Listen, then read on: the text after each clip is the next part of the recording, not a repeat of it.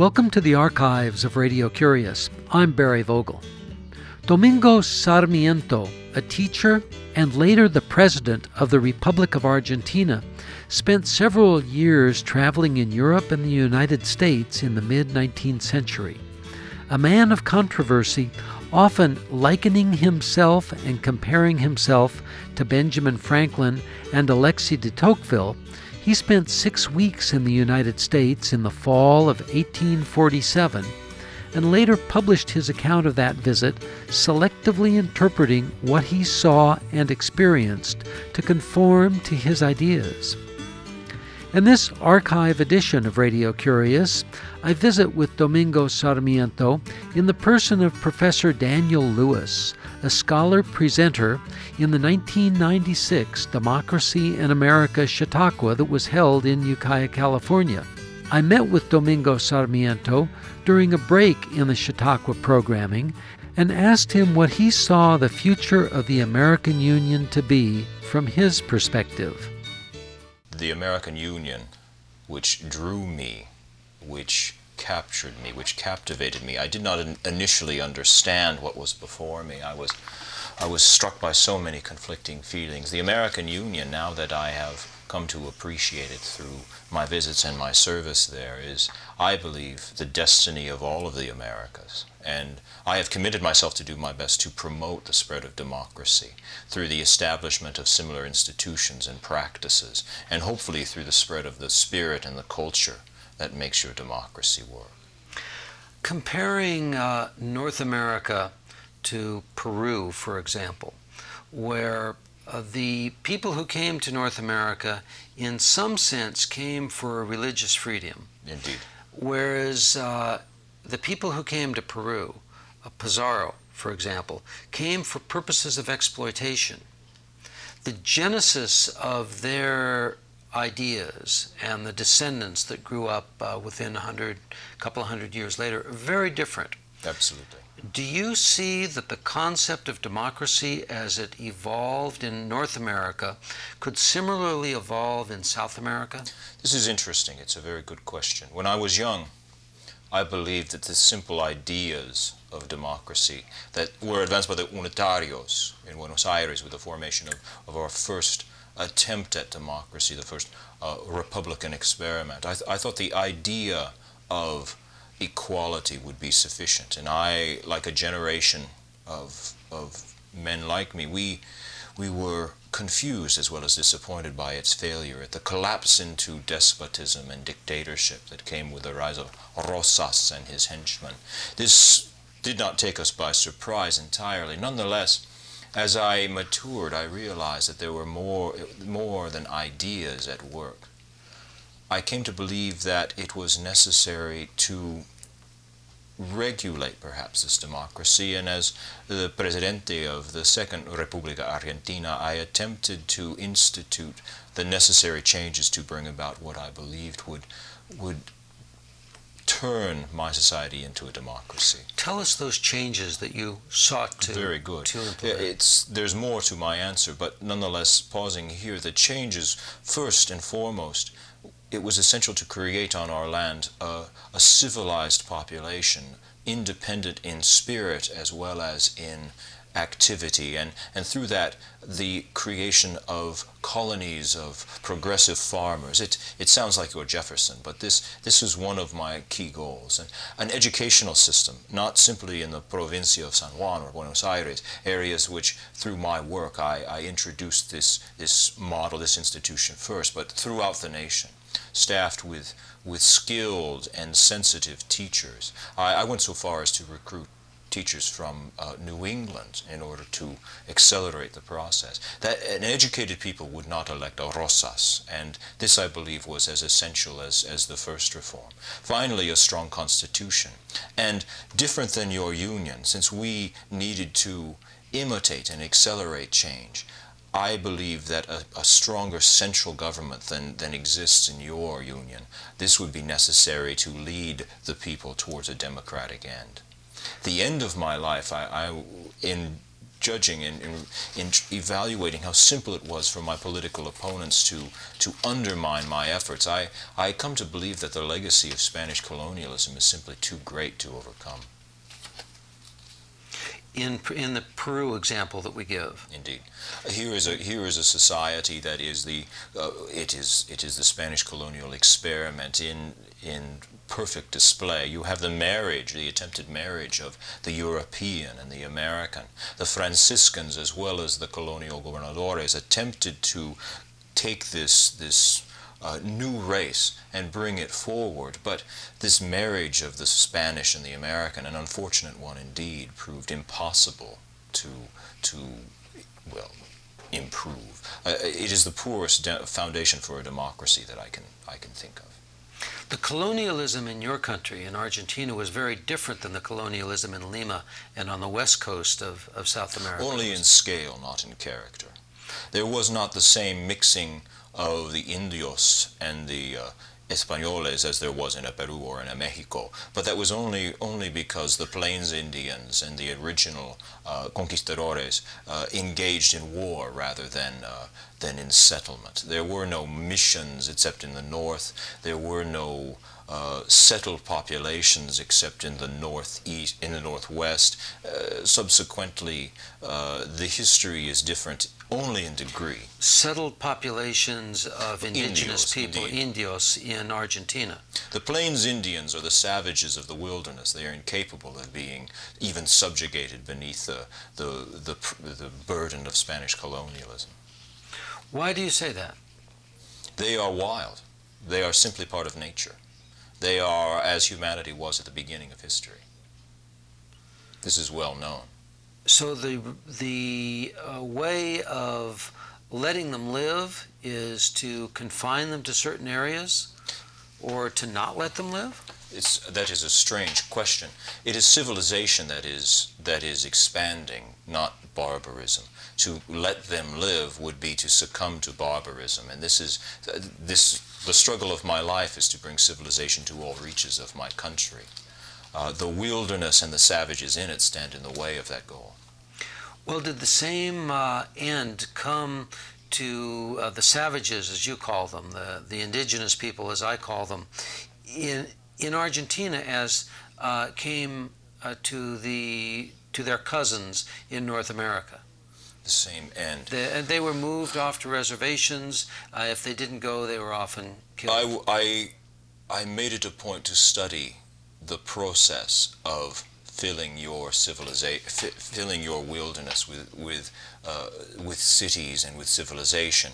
Your the the struggle against the savages carried out by individuals who I called Indian haters, as well as by the policy of your government. It's, I'm not as familiar with the details as I am with the end result. We too engaged in uh, in a struggle against the Indios. It was completed by uh, my uh, my uh, followers, uh, not my allies, but the individuals who followed me in the presidency uh, after I had stepped down.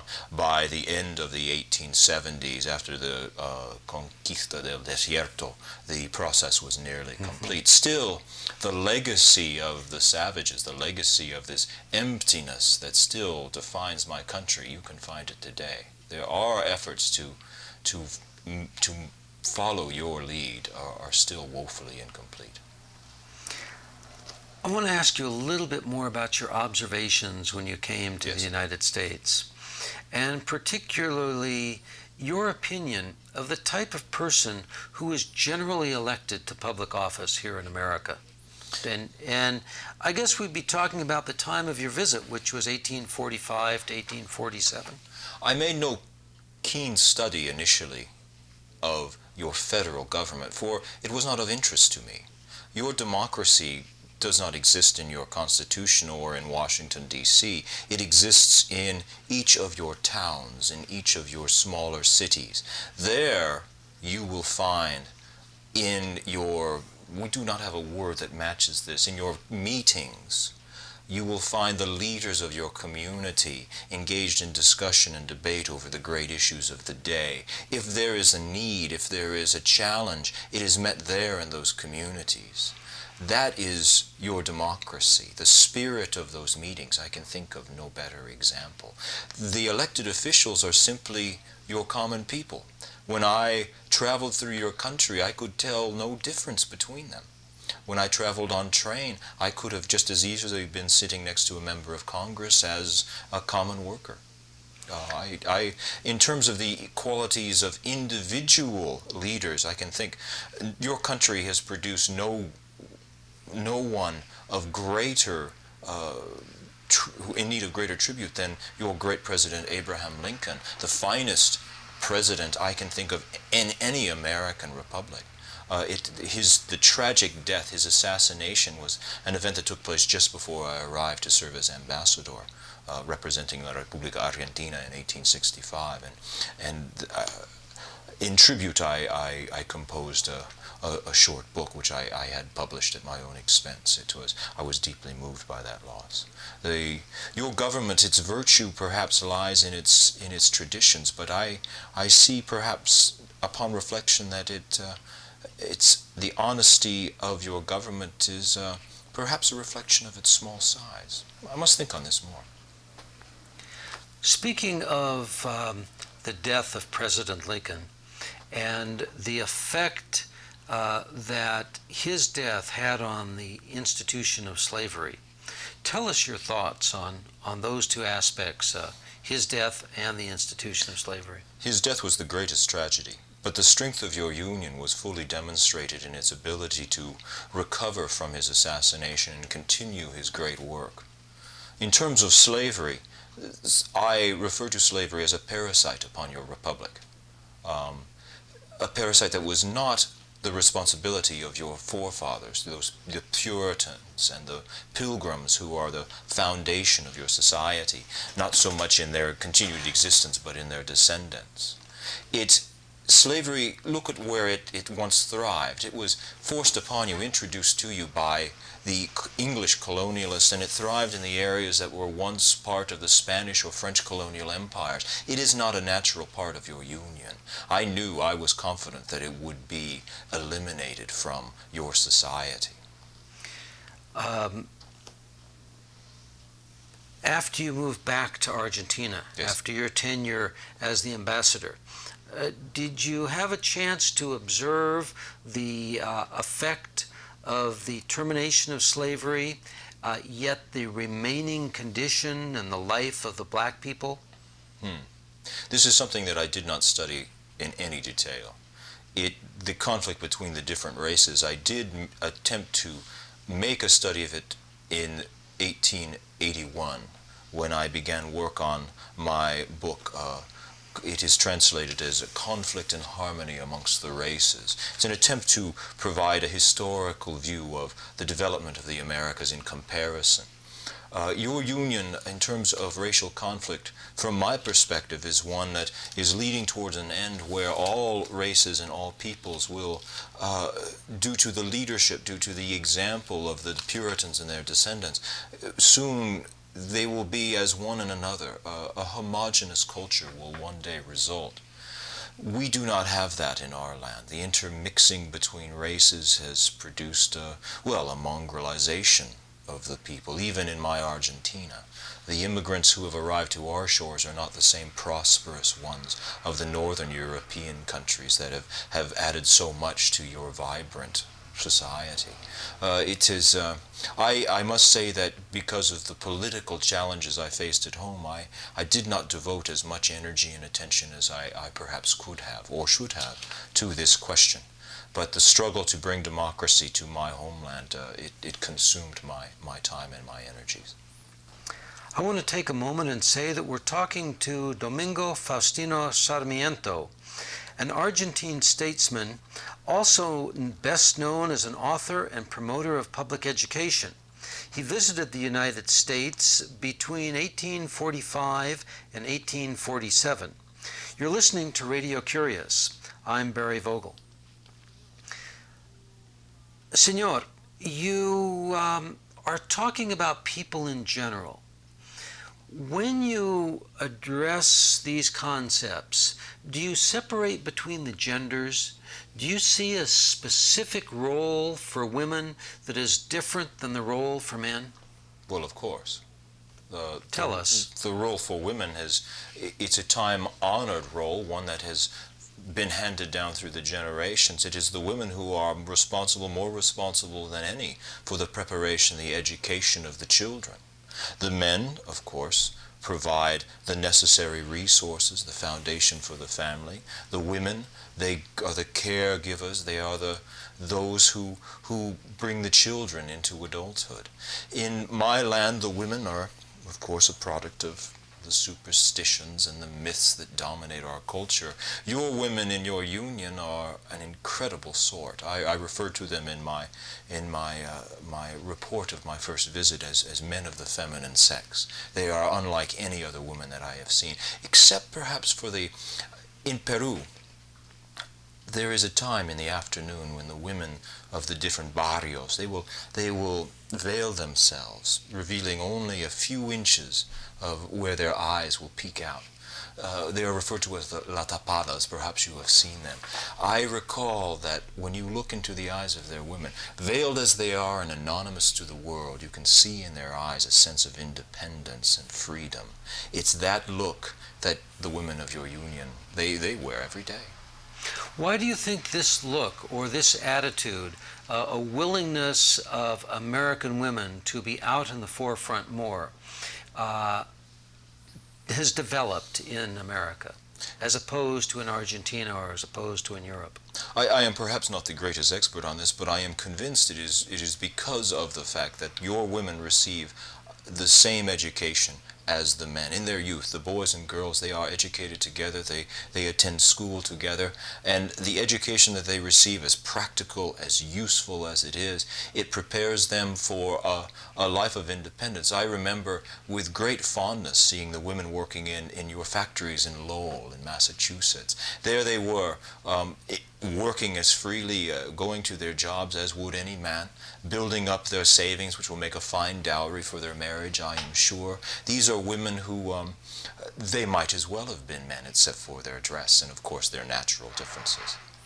So, are, are you uh, accepting of the concept that a person, regardless of his or her gender, has the, in, the same uh, innate intellectual capacity? I have seen in your union women standing in the same stage, discussing scientific ideas with the same rigor as men. In your union, they even discuss giving women the right to vote without laughing. There's no question that, in terms of intellectual capacity, many women can demonstrate this, a similar zeal and a similar sense of, of, of reason as men do. And this reason, this development of their reason, I think, prepares them to be um, better mothers, superior mothers to those that certainly exist in my land. Well, is there a reason then to deny women education and to deny women the right to vote and participate fully in government? There, I, I, your question is very strange. You have two entirely different things in the same question. For an education is essential to to create women who will contribute to the development of future generations. The vote this is this is a responsive politics is a responsibility of the men. But you can vote based on your intellectual capacity and your ability to understand. And I'm wondering if it should be. But the price of allowing women to vote would entirely. I think the challenge that this would introduce to their traditional position. I this is I do not think that this would be possible. I, in my defense of, of the concerns, the rights of women, if I can use that term in my homeland, this, this alone has earned me the title of socialist amongst my, amongst my opponents. They see my ideas of educating women as being a disastrous move towards the abyss. This is uh, I would never I would never consider going farther than I have gone. My in my land this would not be stood for. To give them the right to vote would be a threat that potentially would undermine the traditional division of the sexes. I would not entertain such. Well, Domingo Sarmiento, I want to thank you for joining us on Radio Curious. But before we close, I'd like to ask you the question that I ask all of my guests at the close of an interview. And that is could you tell us of an interesting book that you've read lately? Domingo Sarmiento, his favorite book. Oh, what would it be? What would it be? When I, in my youth, I was most influenced by, of course, the autobiography of Benjamin Franklin. His life was so strikingly my, like my own, but this is a book that you are all familiar with. I can recommend any work of James Fenimore Cooper. I think he best captures what has taken place on your frontier. Don, Domingo Sarmiento, thank you for joining us. No, I did. And Daniel Lewis, welcome to Radio Curious. Oh, it's my turn. Yes, get the man out of here. How is it that you became uh, this Argentine statesman in the Chautauqua program? The Chautauqua that's visiting Ukiah right now, that's been touring around the United States for the past two years, this was formed in uh, San Bernardino, California, and Riverside, California. A group called the Inland Empire Educational Foundation, based there, um, was instrumental in organizing the mm-hmm. grant. Mm-hmm. Um, they were looking for a variety of characters to talk about democracy in the period, the decades immediately before the Civil War and they wanted to have a character who could speak at least from the perspective of the Latino communities, which are of course so numerous in Southern California. Um, the problem is to do a Chautauqua character, you need a, a person who has written extensively on the theme that in the case of this Chautauqua was right. democracy in America. There is, of all of the different Latinos, while given more time to research, there are a number of individuals in manuscripts as well as in their diaries and personal writings. that are Tejanos and, and Hispanos in what is today New Mexico, as well as some Californios from the time before California joined uh, the United States that could have, I think, filled this role. But when the grant was being applied for and whatnot, uh, the most familiar and the most obvious choice was mm-hmm. Domingo Faustino Sarmiento. He's written mm-hmm. three books on the subject of democracy in the United States alone. He has also written a number of articles, and his polemics in newspapers as well as in letters allow you to round out and fully explore this character. And his voice is very distinct. How do you feel about portraying ideas that you may or may not agree with? Um, sometimes it's embarrassing. Sometimes it's uh, it's also uh, very uncomfortable. Um, I have been before audiences that, that grow to hate the character rather quickly. Uh, and uh, then when they ask more questions, that, that hatred becomes even more profound. It's delightful to step out of character in that context. But the 19th century is a time when many ideas that were seen as being scientifically sound, um, they are totally offensive from our perspective, and uh, I think they're important to represent uh, as much as the some of us have this idea that the 19th century is filled with all these hollowed characters who did mm-hmm. who uh, did these marvelous things. It's also filled with many accomplished people who believe things that we would find odious. Tell us a little bit about your teaching and your experience in Latin America, which oh. obviously is expensive, okay. uh, extensive. Yes, I, um, I, I, chose Argentine history as a subject for my dissertation work and my research because I was at the University of California, Santa Barbara, doing graduate work there, and the professor there, David Rock, is um, one of the leading experts in Argentine history. His, his books are very influential in both Argentina and around the world. Uh, his Cambridge accent, I suppose, sets him apart as well. Mm-hmm. But nonetheless, with his expertise in Argentina and my interest in Latin America, I, I chose Argentina as a subject, and I sliced off um, the topic of uh, the political and economic history of grain farming in Argentina, and specifically in the Provincia mm-hmm. of Buenos Aires, as, as my research subject. This would be, if I was a U.S. history major, this would be like doing um, the auto industry in mm-hmm. the United States, or mm-hmm. actually auto and steel, mm-hmm. because grain farming is what they would call an industria madre, one of the mother industries right. of that land. And uh, it's a huge subject, and I found the challenge just delightful. Um, I was fortunately supported by, uh, by a Fulbright a fellowship as well as a graduate fellowship from the University of California to go there. Um, I've been back a few other times mm-hmm. as well. It's um, it's a country that because it is has some surface similarities with the United States historically right. as well as right. naturally, um, and then so many profound differences. I found it to be uh, quite a challenge to and it understand. evolved very differently. Indeed, it's had such a uh, a cycle of revolution. Mm-hmm. A lack of stability, if you will. Like much of Latin America, if many people will emphasize that the difference lies in the fact that we have two different colonial experiences, and that is certainly mm-hmm. true. I think if you wanted to reduce the history and the differences between these different parts of the Americas, it's the experience of the revolution against colonialism. In, in the United States, although it's not like the French Revolution, as radical mm-hmm. and as fundamental as that movement, we still had profound change introduced, especially in the way that people saw their government and identified with their government. In Latin America, that is not so. Would you attribute that to be the different parts of Europe uh, which drew people to Argentina versus the parts of Europe which drew people to North America? When I talk about this in my class, I, I, try and explain it as in the following way. The most important revolution in terms of influencing Latin America was not the French or the United States model, but rather the Haitian model. Mm-hmm. The Haiti Revolution is a revolution of slaves and free men of color against a small exploitative European mm-hmm. descended elite, and they annihilate that elite. It is liquidated, to use one of those fun revolutionary terms. Yeah. When that event happened, any discussion of bringing liberty, true liberty, to all of the people in Latin America disappeared. It evaporates. You find in Argentina, a country where the racial differences and tensions were at arm's length, there were still people like Mariano, um, excuse me, um, Manuel Belgrano, Mariano Moreno, discussing some of the ideals of the French and Yankee revolutions. But for the most part, in the core areas like Peru, Mexico, mm-hmm. cultures and societies where race played such a fundamental role in protecting and defining a privileged elite, mm-hmm. with the mm-hmm. example of Haiti out there, no one considered a real revolution. And that's that resistance to really changing society that's what's plagued Latin America to these cycles of, of political instability. There isn't really a popular government. Um, there, is, it's, there is instead a polarized political field. What was the year of the Haiti Revolution? It begins in, uh, let, let, me remember this correctly, 1798 if I, if I mm-hmm. oh, that's, no, that's too late. It begins in 1792.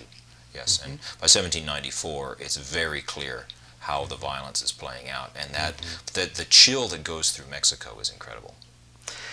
Dan, I want to thank you for joining us, but before we close, I want to ask you, as the uh. scholar, the same question that I just asked Domingo, and that is could you tell us of an interesting book that you've read lately? Um, it's a little bit older, but since I want to stick to close to the theme of why I'm here in the Chautauqua, if you want to know a little bit more about the context in which Domingo Sarmiento comes mm-hmm. out, one of the best books that I can recommend is by Nicholas Shumway. It's called Inventing Argentina. Mm-hmm. Um, he's not a historian, he's a literary um, uh, crit- critic, uh, a specialist, I guess, suppose, in a department of English, if, I'm, if I remember correctly. And so sometimes he gets the narrative a bit wrong, but he captures very well the cultural and political picture of the generation in which Sarmiento was a very important mm-hmm. part, in which they try and define what it is this new republic was going to be, and why it is that it becomes a very different republic than what we would call such here in the United States. Well, Dan Lewis, thank you very much for joining us here on Radio Curious. It is my pleasure. Domingo Sarmiento was a teacher and later the president of the Republic of Argentina. He is portrayed in this archive edition of Radio Curious by Professor Daniel Lewis, a scholar and presenter in the 1996 Democracy in America Chautauqua that was held in Ukiah, California. Domingo Sarmiento recommended any book written by James Fenimore Cooper. Daniel Lewis recommended The Invention of Argentina by Nicholas Shumway. There are over 750 archives on our website, radiocurious.org, and I'm honored to tell you that Radio Curious is now part of the collection at the Library of Congress. We appreciate your cards, ideas, and letters and do enjoy hearing from you. The email is curious at radiocurious.org. The postal address is 700 West Smith Street, Ukiah, California 95482. The phone is 707 621 5075. Ignacio Ayala is the assistant producer. I'm host and producer Barry Vogel. Thank you for listening.